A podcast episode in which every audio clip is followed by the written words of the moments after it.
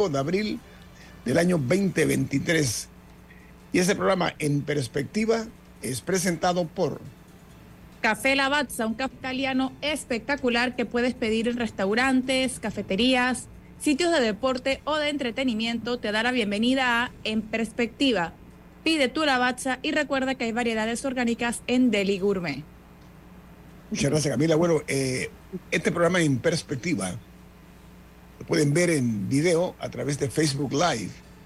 También pueden sintonizarnos en sus televisores en el canal 856-856 de Tigo, en la app de Omega Stereo disponible tanto en Play Store como en App Store y en otra app que también es gratuita, que es TuneIn Radio, TuneIn Radio.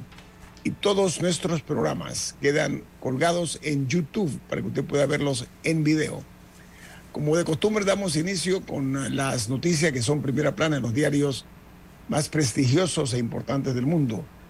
Arrancamos con el New York Times. Dice que lo que Tucker Carlson deja atrás cuando sale eh, por la puerta trasera.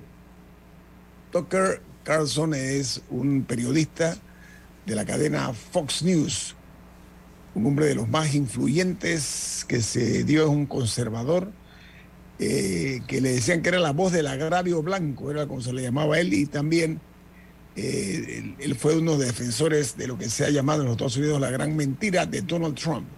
Pues este hombre eh, ha sido despedido en una forma abrupta, siendo el presentador que ha alterado más la programación del horario estelar de Fox News y la impresión cuidadosamente afinada de que la estrella de los índices de audiencia era casi intocable, porque el programa de Carlson Tucker generó muchísimo dinero, muchos ingresos, eh, mucho más que otros programas de horario estelar de la cadena Fox.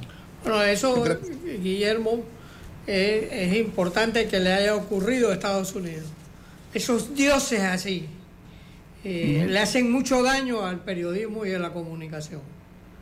Pues eso, eh, es un error de endiosar a la gente a esos niveles. Ok, muy bien. Eh, Camila, ¿qué opina usted de eso, de Tucker? Bueno, lo que iba a comentar es que no es, no es la única cara de la televisión estadounidense que, que sale de su, de su canal. Lo llamativo, la de Tucker Carlson, es que no se le dio una oportunidad de despedirse de su audiencia, sino que simplemente el, programa del viernes fue el último y ya. Sí. Eh, no hubo. Y hay que recordar, hay que recordar el, el acuerdo al que llegó Fox recientemente con la empresa Dominion de pagar de más de 700 millones de dólares. Eh, desconozco si esto también fue parte del acuerdo. Sí. Pero, pero sí, la, que iba a comentar es que también Don Lemon, de CNN. ajá, de, de, CNN, también eh, lo sacaron abruptamente tras 17 años de, de estar en, en esta cadena y de hecho él expresó en redes sociales su molestia porque ni siquiera se lo dijeron personalmente, sino que se lo dijeron a su agente y su agente fue la que se lo tuvo que, decir a él. Así que fueron como dos, dos movimientos importantes en la televisión estadounidense. Sí, Lemon era una de las caras más visibles de CNN, de CNN en inglés, estamos hablando, ¿no? La cadena de cable. Y Lemon eh, exactamente fue de una manera abrupta, al igual que con Tucker, ambos fueron despedidos. Bueno, Continuamos. El Washington Post titula Tucker Carlson está fuera en Fox News después de las revelaciones de la demanda de Dominion. Fue el presentador de horario estelar más visto de la cadena Fox. Mientras el Wall Street Journal, su principal noticia primera plana es el banco First Republic perdió 100 mil millones de dólares en depósitos en pánico el banco dijo que reduciría el número de empleos hasta un 25% y reduciría drásticamente el salario de los ejecutivos a medida que reestructuraba su balance y dice que las acciones cayeron más del 20% en las operaciones posteriores al cierre del banco First Republic. Camila. Bueno, una noticia muy importante en Estados Unidos es que esta mañana ya el actual presidente Joe Biden eh, anunció que va a correr por la reelección en el 2024 eh, esta noticia ha sido recibida de una manera un poco agridulce por parte de los demócratas porque hay, según una encuesta que hizo NBC, eh, una, alrededor de la mitad de los, de los demócratas no creen que él debería correr. Recordemos que él actualmente tiene 80 años. Para cuando terminara su, su término, asumiendo que se religiera, tendría 86. O sea, el tema de su edad es muy preocupante. Eh, él lo haría, como anunció un video, eh, Kamala Harris volvería a ser su, su compañera de fórmula, pero, pero sí, sí no, no ha sido recibido tan, caliro, tan calurosamente como quizá esperaba. En, Colombia, la llegada de Juan Guaidó a Colombia, a Bogotá, pone en jaque a Gustavo Petro al causar un lío diplomático que amenaza con hacer fracasar la cumbre sobre Venezuela. Ayer anoche anunció Guaidó que iba a seguir hacia los Estados Unidos, pero su llegada intempestivamente causó esta conmoción. En China, el gobierno se retracta de las palabras del embajador chino que cuestionó la soberanía de las antiguas repúblicas soviéticas. Ucrania es un Estado soberano, aseguró Pekín, para apaciguar la tormenta diplomática que desató esta expresión desafortunada de este eh, eh, embajador chino. Mientras en Argentina, el derrumbe de la economía pone a prueba la capacidad de gestión de un peronismo fracturado y devuelve la centralidad política a Cristina Fernández de Kirchner. Todo esto, todo esto obviamente, eh, dentro de la coalición de gobierno. Mientras en Ucrania, la ofensiva de primavera de Ucrania tiene mucho en juego para el futuro de la guerra. Dice que sin una victoria decisiva, el apoyo occidental a Ucrania podría debilitarse y Kiev podría verse sometida a una presión cada vez mayor para entablar conversaciones de paz en serio. Por su parte, en Perú, dice que admiten a trámite de, a trámite de demanda para que los inmuebles del expresidente Toledo y de su esposa pasen, sean traspasados al Estado, Estado peruano. Dice que son hasta el momento siete, siete inmuebles, siete propiedades valiosísimas que hasta el momento le van a ser traspasadas, que eran del presidente Toledo, para pasárselas al Estado peruano. Una medida la que duelen en el bolsillo, ¿no? Bueno, yo creo que ese es un ejemplo, Guillermo, ese es un ejemplo para toda América Latina. Ya está bueno que eh, expresidentes salgan millonarios del poder en América Latina. Así es. Gracias, Rubén. Bueno, otra noticia primera plana es que en Suiza el Credit Suisse cierra con beneficios el primer trimestre del año en el que perdió 68.300 millones de dólares por la acumulación de su deuda de alto riesgo. Dice que hay otra nota que dice en esa misma línea que posteriormente fue absorbido por la Unión de Bancos Suizos, el UBS o UBS. Esa nota una ganancia de 12.600 millones por la cancelación de su deuda de alto riesgo. El Washington Post tiene otra noticia en su primera plana que es importante y con mucho gusto comparto con ustedes. Dice que documentos filtrados describen a los rusos conspirando para derrocar al gobierno de Chad, que es un importante aliado de los Estados Unidos. Eh, la nota en comento eh, se refiere a que eh, dicen que la administración de Joe Biden está cometiendo un error al darle a Chad un pase sobre lo que es la violencia y la represión en ese país. En Chile, la principal noticia de primera plana es que las Fuerzas Armadas, el ejército, inicia una investigación tras un reportaje que acusa a militares chilenos de facilitar el ingreso irregular de migrantes a Perú por áreas o pasos no habilitados. En Guatemala, el presidente de ese país, Yamatei, cumplió ayer su primer día de visita a Taiwán, a donde llegó para afianzar las relaciones con esta isla, una visita que ha provocado la ira de la República Popular de China. En Ecuador, el presidente Guillermo Lazo no comparecerá ante la Comisión de Fiscalización de la Asamblea Nacional, pero el juicio político en su contra entra ya en su recta final. Y El Salvador, un informe señala que ese país eh, fue uno de, de las naciones que menos crecimiento tuvo en materia de remesas durante el año 2022 si se compara con otros países en la región. En Haití, más de 400 personas han muerto o desaparecido en los últimos seis meses en ataques armados, según un informe de la Red Nacional de Defensa de los Derechos Humanos. Y una noticia preocupante es que eh, un sismo de magnitud 7.3 sacude Indonesia, provocando que se emitiera una alerta de tsunami. Indonesia, como es sabido, sufre frecuentes terremotos, ya que se sitúa eh, al interior del anillo de fuego del Pacífico, un área altamente eh, sensitiva en la cual pues eh, se dan muchísimos movimientos, más bien terremotos con cierta frecuencia y esta nación, Indonesia, ha sido víctima durante muchas eh, reacciones de la naturaleza en ese sentido. Se habla de un posible tsunami, para que sepan.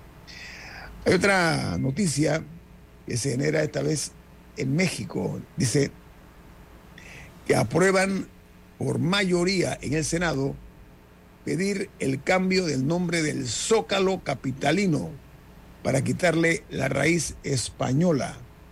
Se llamará de ahora en adelante la Plaza de la Constitución por la Constitución mexicana del año 1824. Así que de ahora en adelante ya los que hagan turismo en México, cuando le digan al conductor de taxi, lléveme al Zócalo, ya no dirán más eso, tienen que decir es que la Plaza de la Constitución, una plaza enorme que hay en eh, la Ciudad de México, antiguo distrito eh, federal. Camila, no sé si tiene otra. Bueno, esa noticia de Don, de Don Lemon, de CNN, ya la dimos. Eh, este reconocido periodista a nivel mundial, porque generalmente los presentadores de televisión de las cadenas como NBC, CBS, ABC, tienen mucha fuerza dentro de los Estados Unidos. Bueno, Don Lemon era un hombre con proyección mundial a través de la, de la cadena CNN y lo que se eh, ha dado a conocer que este presentador de noticias eh, dejó la cadena luego de que su agente le informara que estaba sin trabajo después de 17 años de carrera. Sí, y eh, aparentemente tiene que ver, presuntamente, tiene que ver con varios comentarios misóginos, algunos que lo dicen en pantalla, a Nikki Haley, quien hace, hace ya unas semanas hace ya un ratito, pero también aparentemente entre sus colegas eh, tenían unos temas ahí de, comportamiento, de que maltratar a, algunas personas, eh, entre los productores, etcétera. Y eso aparentemente fue lo que llevó a su salida. La expresión eh, que se recogió en los medios estadounidenses, lo único que dijo Don Lemon a su salida abrupta de CNN, él dijo, me siento aturdido. Bueno, vamos al corte comercial. Viene más aquí en su programa En Perspectiva, un programa para las mentes inteligentes. En Perspectiva, por los 107.3 de Omega Estéreo.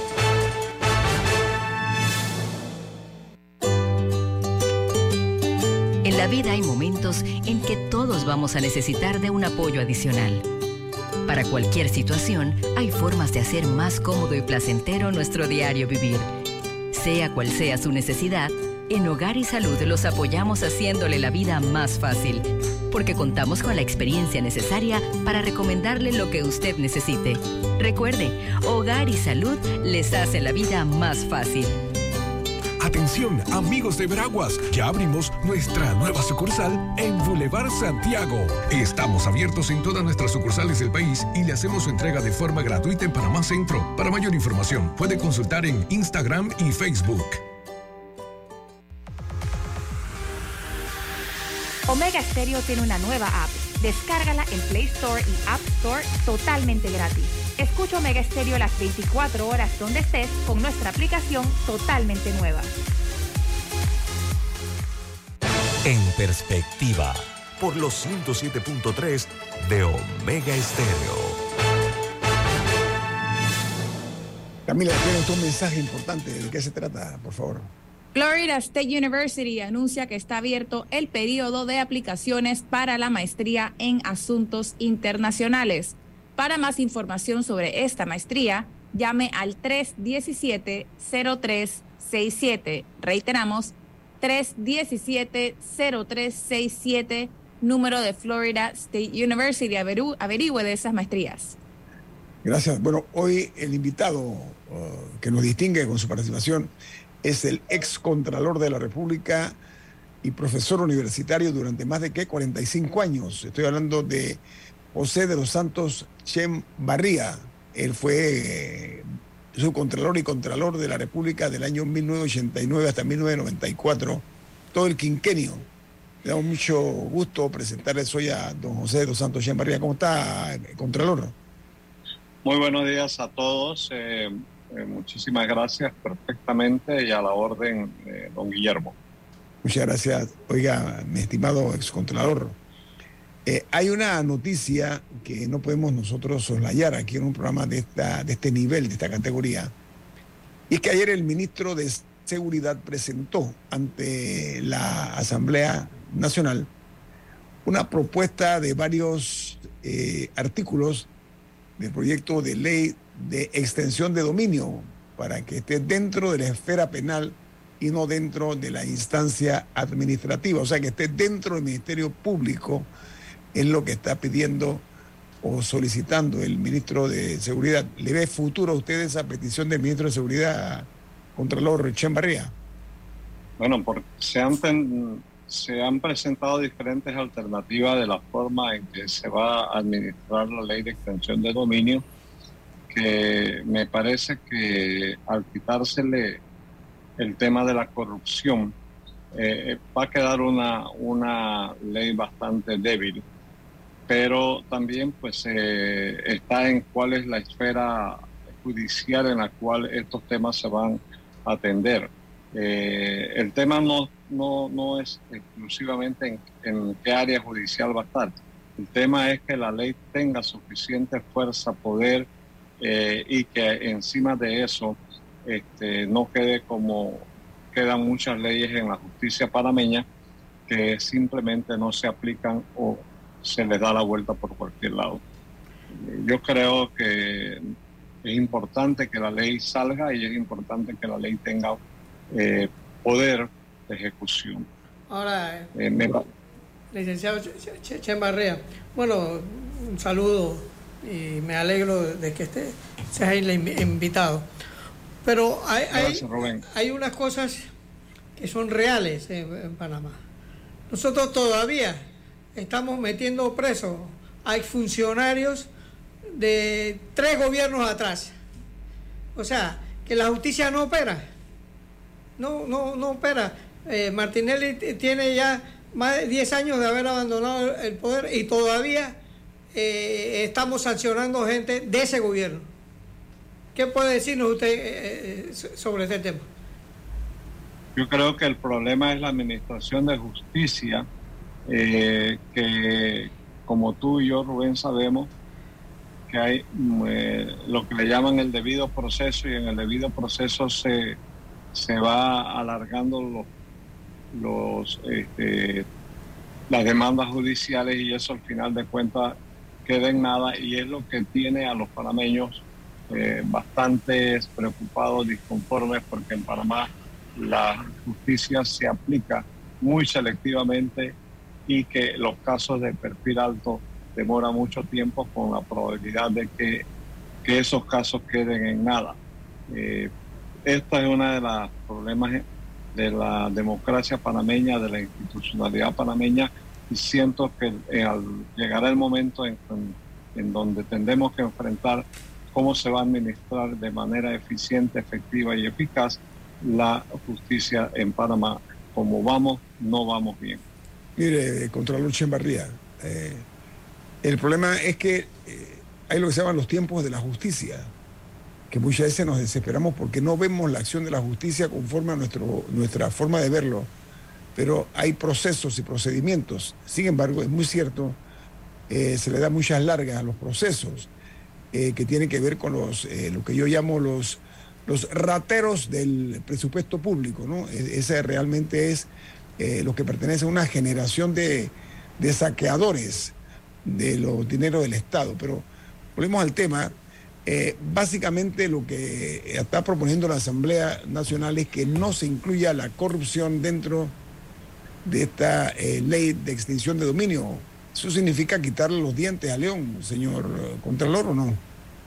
Yo, yo, creo que, que, va a ser una ley, como alguien la dijo, descafeinada. Va a ser una ley que no va a tener realmente ninguna fuerza si le quitan uno de los principales problemas que enfrenta los panameños, que es la corrupción. Si la corrupción queda excluida, entonces este, se le quita un gran porcentaje de la importancia de la ley. Oiga, quiero eh, tocar otro tema, eh, excontralor Barría, y es el que tiene que ver con una demanda de inconstitucionalidad que se presentó en contra de ciertos artículos de la ley 351, que es la ley orgánica de la Contraloría General de la República, que es la que faculta al Contralor General o le da facultad de cerrar y archivar investigaciones según su criterio. Esto significa que puede tomar decisiones a su propia discreción. Eh, Contralor Barría, ¿qué le parece esa nueva medida que se está tomando o que se te pretende aplicar?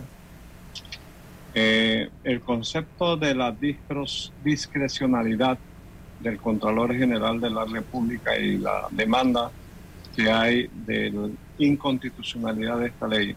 No me voy a referir a la demanda de inconstitucionalidad de la ley porque eh, una demanda ya fue aceptada y la otra demanda eh, fue rechazada. Y yo asumo que a quienes rechazaron por problemas técnicos y de presentación, eh, esa demanda la volverán a presentar correctamente.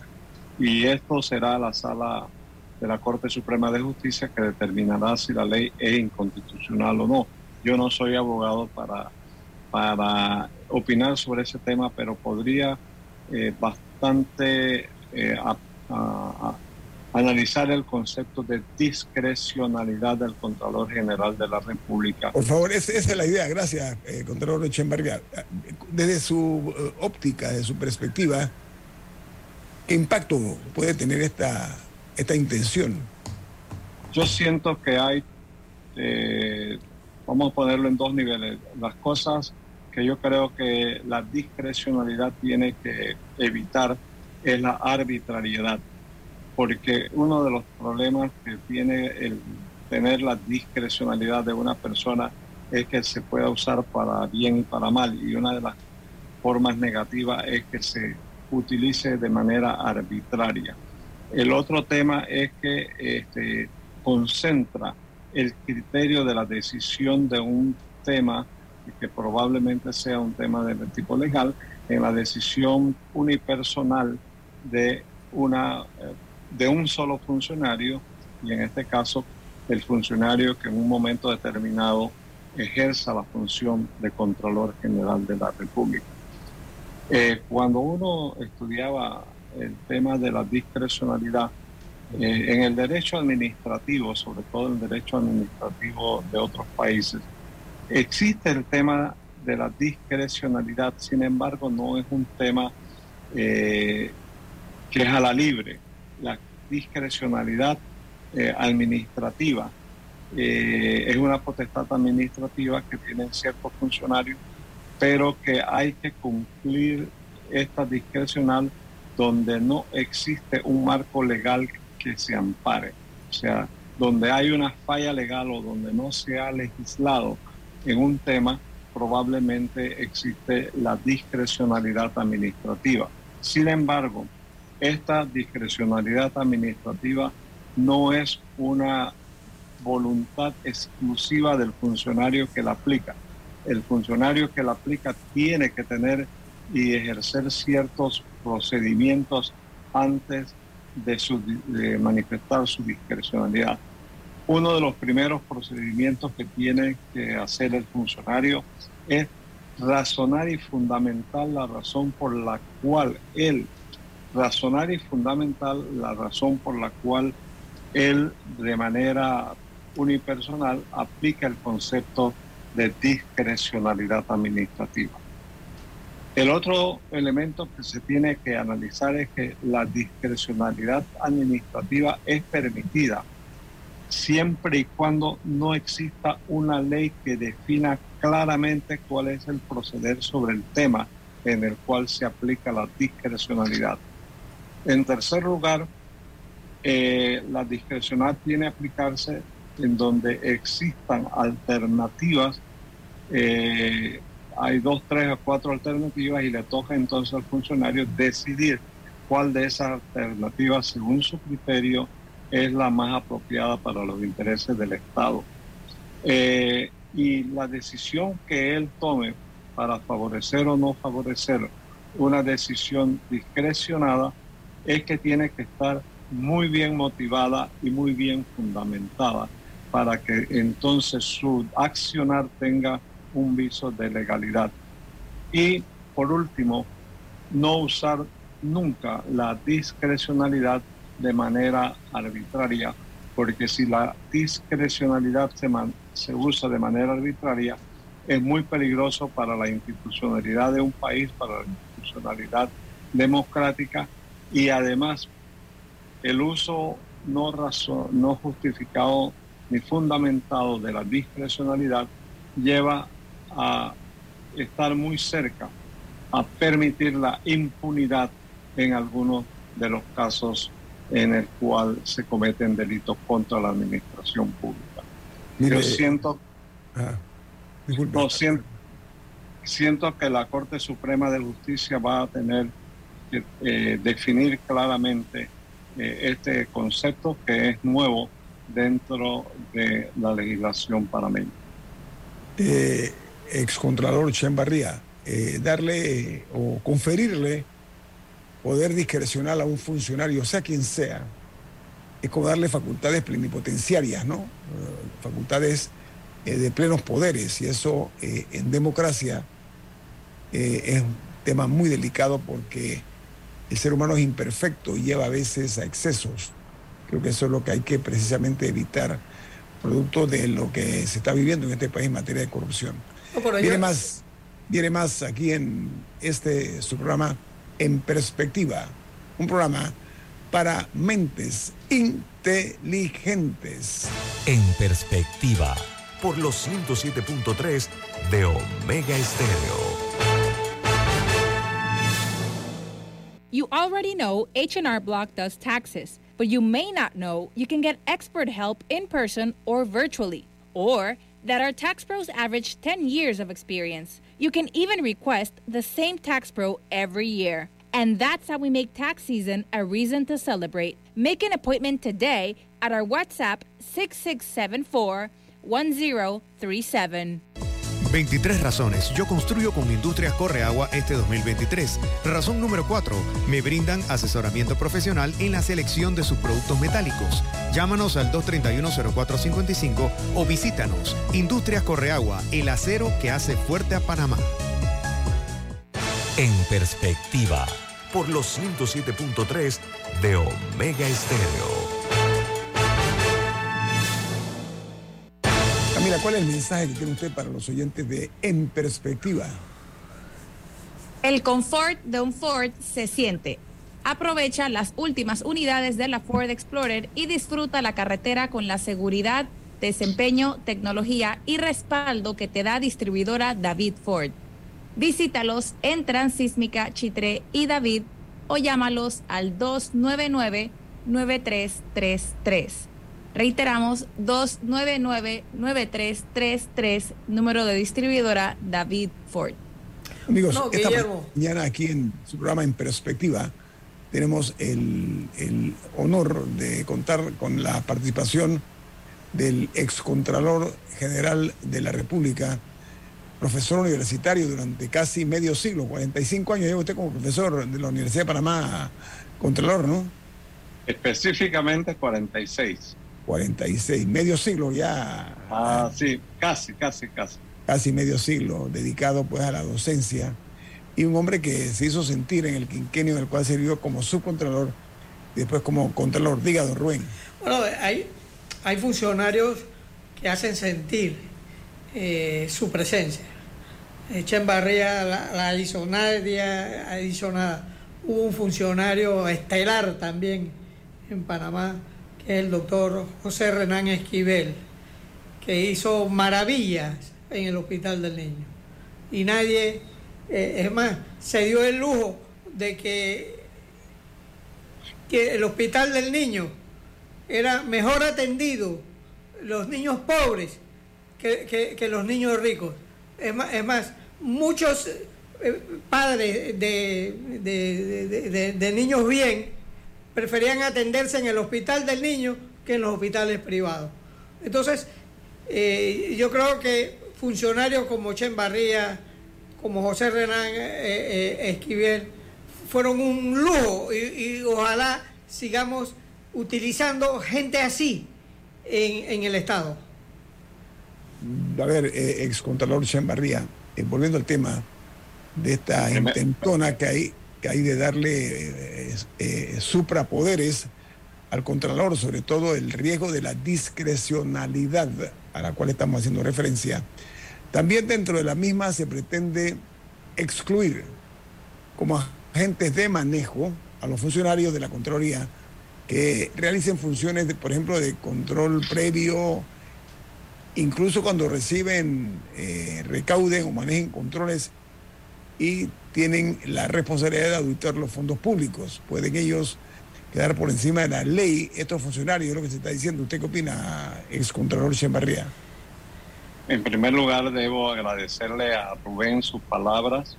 Eh, muchísimas gracias, Rubén, y te confieso que fui muy amigo del doctor José Renán Esquivel, porque varios fines de semana me fui con él a Bajo Mono Boquete, donde estaba haciendo su casita cuando era ministro y director también del Hospital del Niño.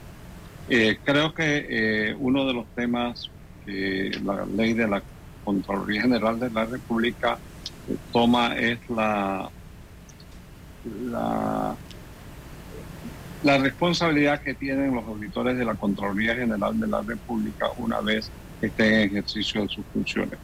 Yo comprendo que este, un auditor debe estar exento a los vaivenes políticos y debe estar exento también o cuidarse de muchísimo, muchísimo de que por su opinión, criterio o decisión de un informe de auditoría este, ponga en riesgo eh, su, su libertad. Sin embargo, el principio para mí general básico es que cada persona y particularmente cada funcionario público es responsable de cada una de sus actuaciones. Eh, puede que se le busque alguna fórmula para que el actuar de un auditor de la Contraloría no tenga ninguna responsabilidad civil y penal por, por decir, demandar, exponer o investigar el tema que se le pone. Sigo insistiendo de que la discrecionalidad podría en un momento determinado convertirse en arbitrariedad e impunidad. Y este es un tema que va a socavar mucho la, institucionalidad del país, eh, independientemente de quién sea la persona o la figura que en un momento determinado eh, esté ejerciendo el cargo de Contralor General de la A ver, eh, ex Contralor Chambarría, eh, el origen de la corrupción está exactamente en la falta de controles en la administración pública. Esa es la génesis que se da en esa materia y los señores auditores tienen dentro de sus funciones que ellos tengan lo que se llama el control previo evitar que los sucesos se den y no permitir ningún tipo de exceso. Por ejemplo, Contralor, uno de los problemas que tenemos en estos países como el nuestro es que, por ejemplo, en el mercado anglosajón se toman medidas drásticas cuando se trata de este tipo de, omisiones o de comisiones de delitos. Entonces, el, el problema aquí es que se pretende marchar a contrapelo de lo que se está dando como la tendencia, que es la transparencia en la actuación del funcionariado, de los funcionarios públicos, eh, contra Barría? vamos exactamente marchando contra la corriente, eh, eh, Contralor? Eh, yo soy de la opinión que el desarrollo de la, de la técnica, tecnología informática hace que todos los procesos se hagan muchísimo más ágiles, prácticamente inmediatos. Por lo tanto, la Contraloría y el gobierno en términos general deben de invertir muchísimo en tecnología para evitar que el control previo u otras artimañas que se utilizan en la administración pública para entorpecer eh, o para robar eh, se vayan eliminando. Sinceramente eh, creo que el desarrollo de la informática y de la inteligencia artificial hace obligatorio, hace obligatorio que la Contraloría General de la República revise e implemente sistemas informáticos muchísimo más hábiles, muchísimo eh, más eficaces en materia de control y que este, eh, se pueda administrar los fondos públicos con, con suma transparencia. Sin embargo, el tema es que la corrupción la tenemos inscrita en el ADN del sistema político panameño y cualquiera que, sea eh, los sistemas de control y de procedimientos modernos que hay hoy día, siempre que existan los políticos que quieran darle vuelta al asunto, son los que van a impedir que los sistemas modernos de control financiero se implementen. Hoy día, hoy día, Guillermo, con la inteligencia artificial se sabe todo y se puede hacer todo en el acto y no necesariamente el papeleo que burocráticamente se ha establecido para efecto de poder administrar y manejar la cosa pública eh, con lo que le llaman negligencia administrativa. Pero mire, Contralor, además de eso hay que devolverle al Estado su capacidad rectora. Eh, vamos, Camila, diga, adelante. Para, tener una idea, ya que más temprano hablábamos de la ley de extinción de dominio y la importancia de que tenga algún nivel de, de fuerza para operar. ¿Cuánta, más allá de lo que hemos estado hablando de discrecionalidad, cuánto poder tiene la Contraloría para ejercer controles antes de que se den casos de corrupción? O sea, ¿cuánto, cuánto poder tiene la Contraloría para decir no firmo ese cheque, no apruebo ese pago, no estoy de acuerdo con eso? La Contraloría General de la República tiene suficiente fuerza para poder ejercer y, eh, evitar actos de, corrupción, porque tiene, Camila, eh, primero es una de las pocas instituciones que tiene un mandato constitucional. O sea, la Contraloría General de la República constitucionalmente puede intervenir donde quiera que el Estado ponga un recurso que pertenece al pueblo panameño. Donde hay un centavo público, ahí la Contraloría puede ejercer su autoridad.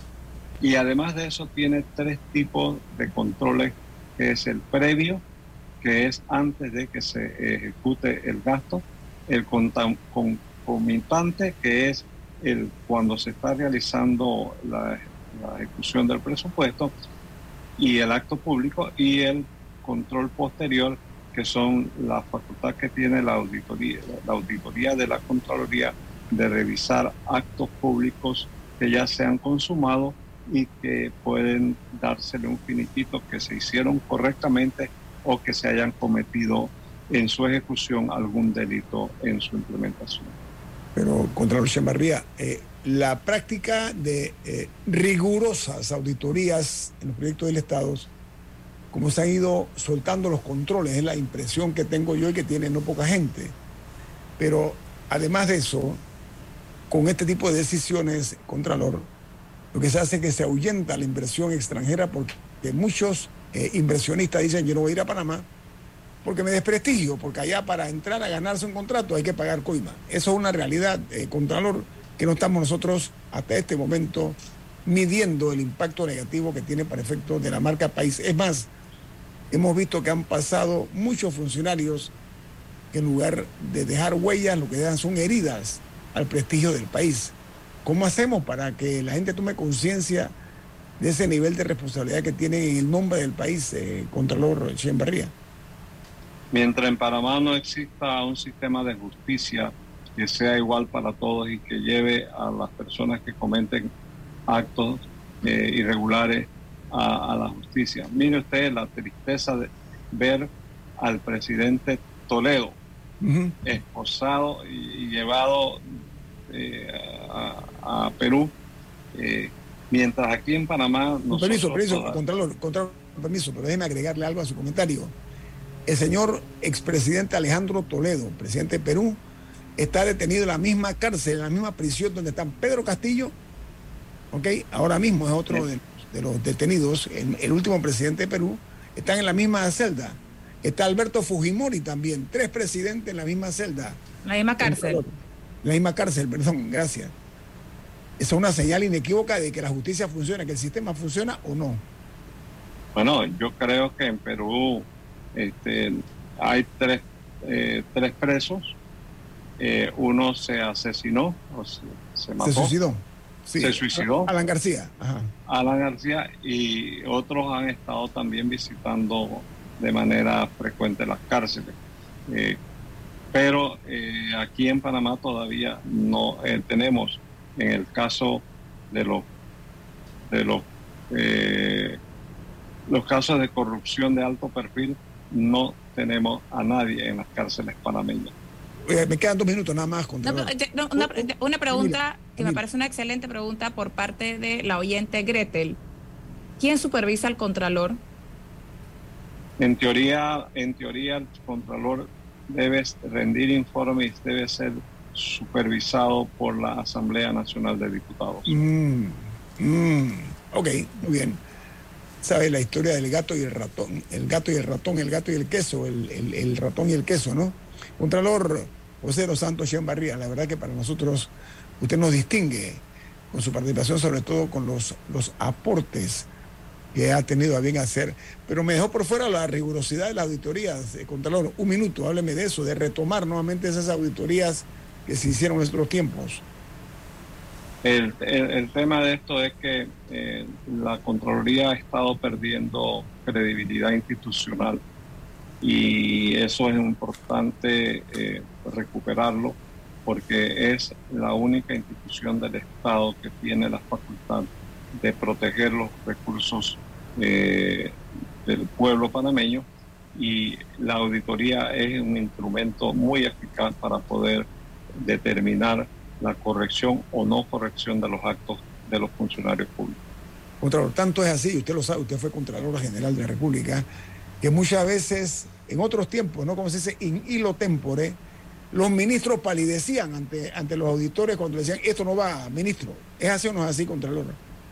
Claro que sí, porque para poder decir esto no va, tiene que haber una causa justificada, bien sustentada, que le determine las razones por las cuales un contrato no es refrendado. Ahí está lo que... Ajá. Diga. No, y, a mí me tocó varias, varios contratos no refrendarlo y terminé en la sala tercera de la Corte Suprema de Justicia. Y eso es parte del... Un contralor le debe decir y le puede decir si no sustenta a un presidente eh, algo de las intenciones del Ejecutivo en algún gasto público contra eh, Contralor Echenbarría. Eh, un contralor puede decirle al Consejo de Gabinete y al presidente de la República, no refrendo este contrato y entonces en esa circunstancia la parte afectada puede recurrir por insistencia o puede demandar en la Corte Suprema de Justicia, en la Sala Tercera, eh, este, la, firma del contrato. Contralor, esto le voy a poner un nombre eh, cinematográfico, se llama Lo que el viento se llevó. Ya esa es una de las medidas que no se toman hace mucho tiempo. José de los Santos Barría, profesor universitario, excontralor. Nuestro sentido de agradecimiento por estar con nosotros esta mañana. Que la pase muy bien. ¿eh? Es un honor y muchas gracias. Saludos a todos. Viene más aquí en su programa En Perspectiva, un programa para mentes inteligentes. En Perspectiva, por los 107.3 de Omega Estéreo. ¿Les suena esto? Ofertas, pedidos, facturas, órdenes de compra, entrega, contratos, recibos, etc. Los documentos importantes están ahí, en algún lugar. Ojalá supiera dónde y cómo encontrarlos cuando realmente los necesita, sin perder tiempo. Ha llegado la hora de la gestión documental electrónica. Los documentos se escanean y guardan digitalmente de forma automática y centralizada. Llámenos al 209-4997 para un demo sin compromiso. Solutexa, expertos en digitalización y gestión documental.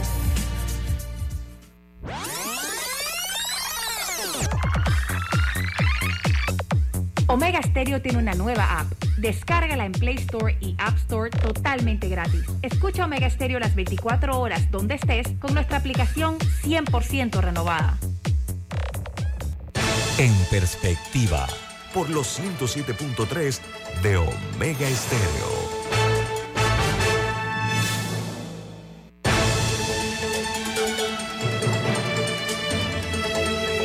Hay un mensaje para nuestros distinguidos oyentes a nivel nacional. ¿De qué se trata?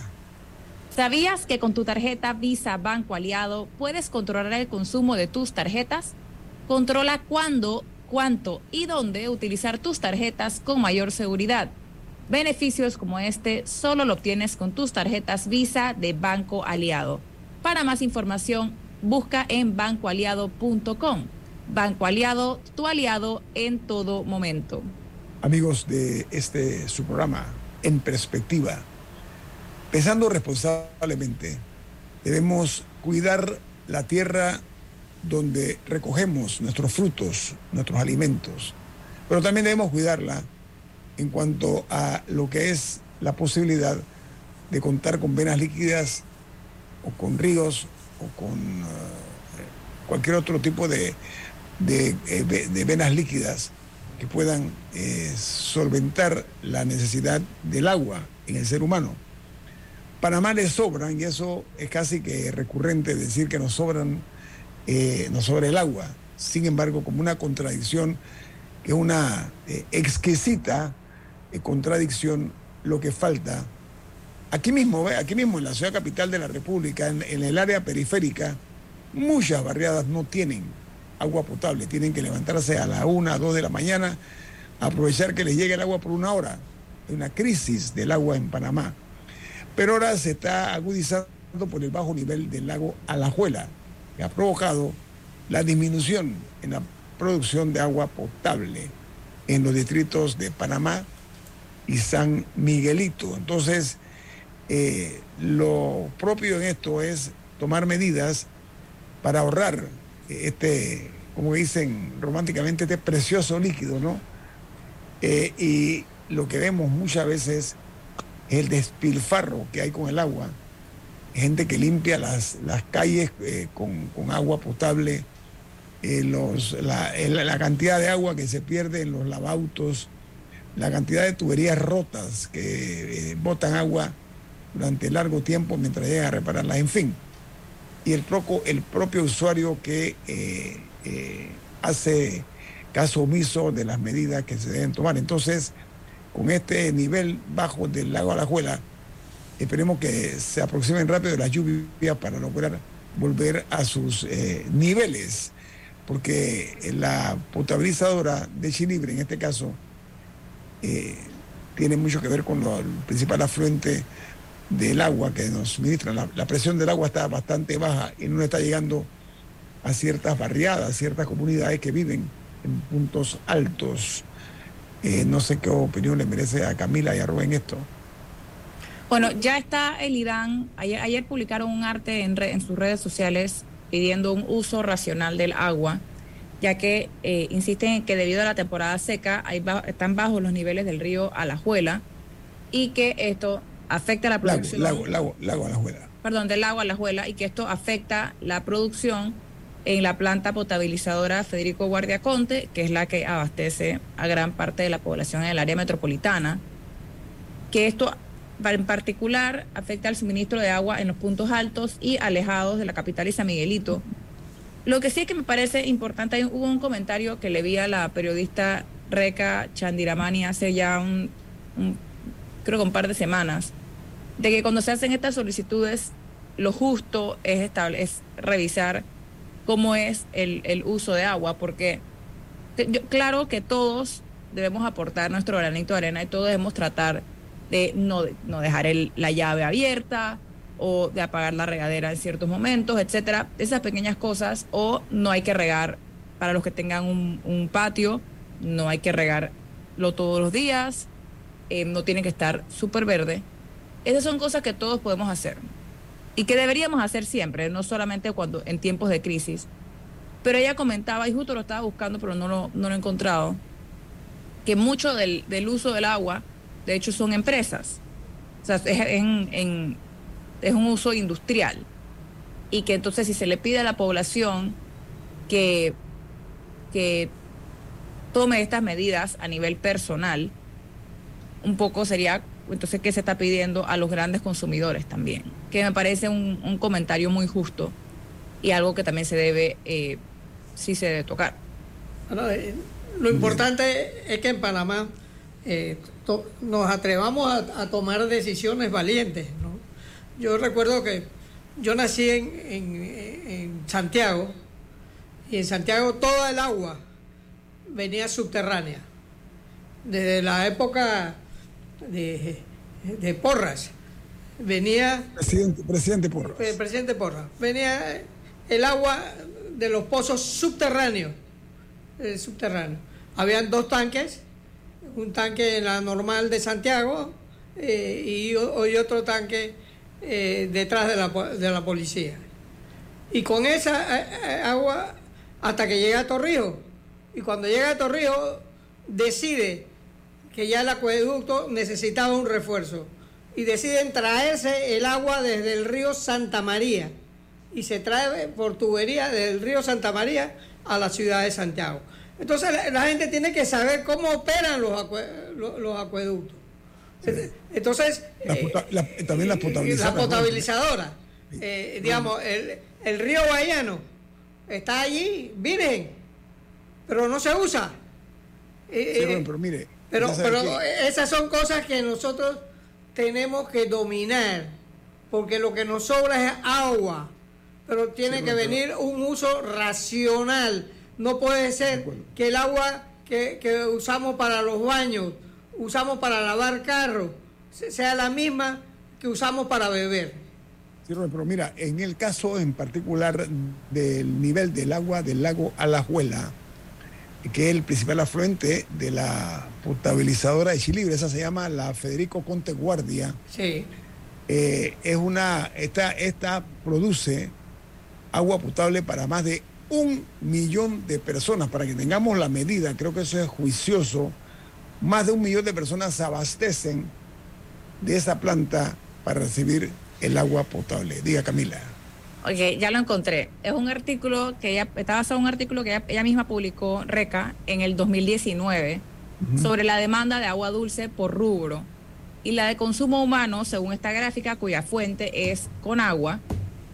El consumo humano es solamente el 1.3% de la demanda de agua dulce, de agua dulce eh, por Claro. rubro en nuestro país. El 89% por ejemplo, es el sector hidroeléctrico Así es. Y de ahí el 7% es el canal y así. Entonces, sí, siempre todos deberíamos hacer un uso racional del agua. Siempre, con lluvia, sin lluvia, con el río Alajuela desbordándose igual. Siempre deberíamos hacer un uso racional del agua y esos, estas medidas se deben reforzar en los tiempos de crisis. Pero me parece un, un comentario muy justo por parte de, de, de Reca sobre, ok, pero ¿qué, qué, qué se le va a exigir o qué van a hacer los otros jugadores de, en esta fórmula, pues? Antes de Y, terminar el programa. y- y- y- y un poco lo que dice el señor Murgas también, tratar de distinguir, bueno, tenemos este recurso limitado, ¿a qué lo vamos a dedicar y cuáles son algunas alternativas que se podrían utilizar en otros? Que por qué nos tomamos el misma, la misma agua con la que después estamos lavando nuestros autos. Eh, eh, dos cosas antes de irnos eh, y hago un llamado al, creo que se llama Ministerio de Turismo, ¿no? La ATP. Miren, eh, he tenido el gusto de conocer dos proyectos que tienen mucho que ver con el turismo. Uno, ya lo mencioné, es un proyecto que se hizo realidad, creo que cuesta como 40 millones de dólares, que es el Hotel La Compañía, aquí en el Casco Viejo. Me quito el sombrero Eso está conformado en su mayoría por inversionistas extranjeros. El 9% es de inversión panameña. Y el otro que tuve el fin de semana la Ahora, oportunidad ese, ese hotel. de visitar un, permiso, señor Murga, visitar un hotel en el área de Azuero que se llama Cubitá, eh, Sí. particularmente en la afuera de Chitré. La verdad que eh, también es otro proyecto. Había muchos turistas y me sentí muy a- a- halagado con ver el turismo. Lo que tenemos que hacer, ¿saben qué? Promover el país primero y segundo, tratar a esos turistas con la importancia que se merecen. Diga, señor Murga, tenemos un minuto. No, el casco, el casco viejo es el, el proyecto donde estaba el club de clases y tropas, que, Sí. que es una cosa espectacular. Sí, muy bien. Tenemos que irnos. Camila, ¿quién despide en perspectiva? Café Lavazza, un café para gente inteligente y con buen gusto que puedes pedir en restaurantes, cafeterías, sitios de deporte o de entretenimiento. Despide en perspectiva. Pide tu Lavazza. Ha finalizado En Perspectiva. Un análisis para las mentes inteligentes. Por los 107.3 de Omega Estéreo.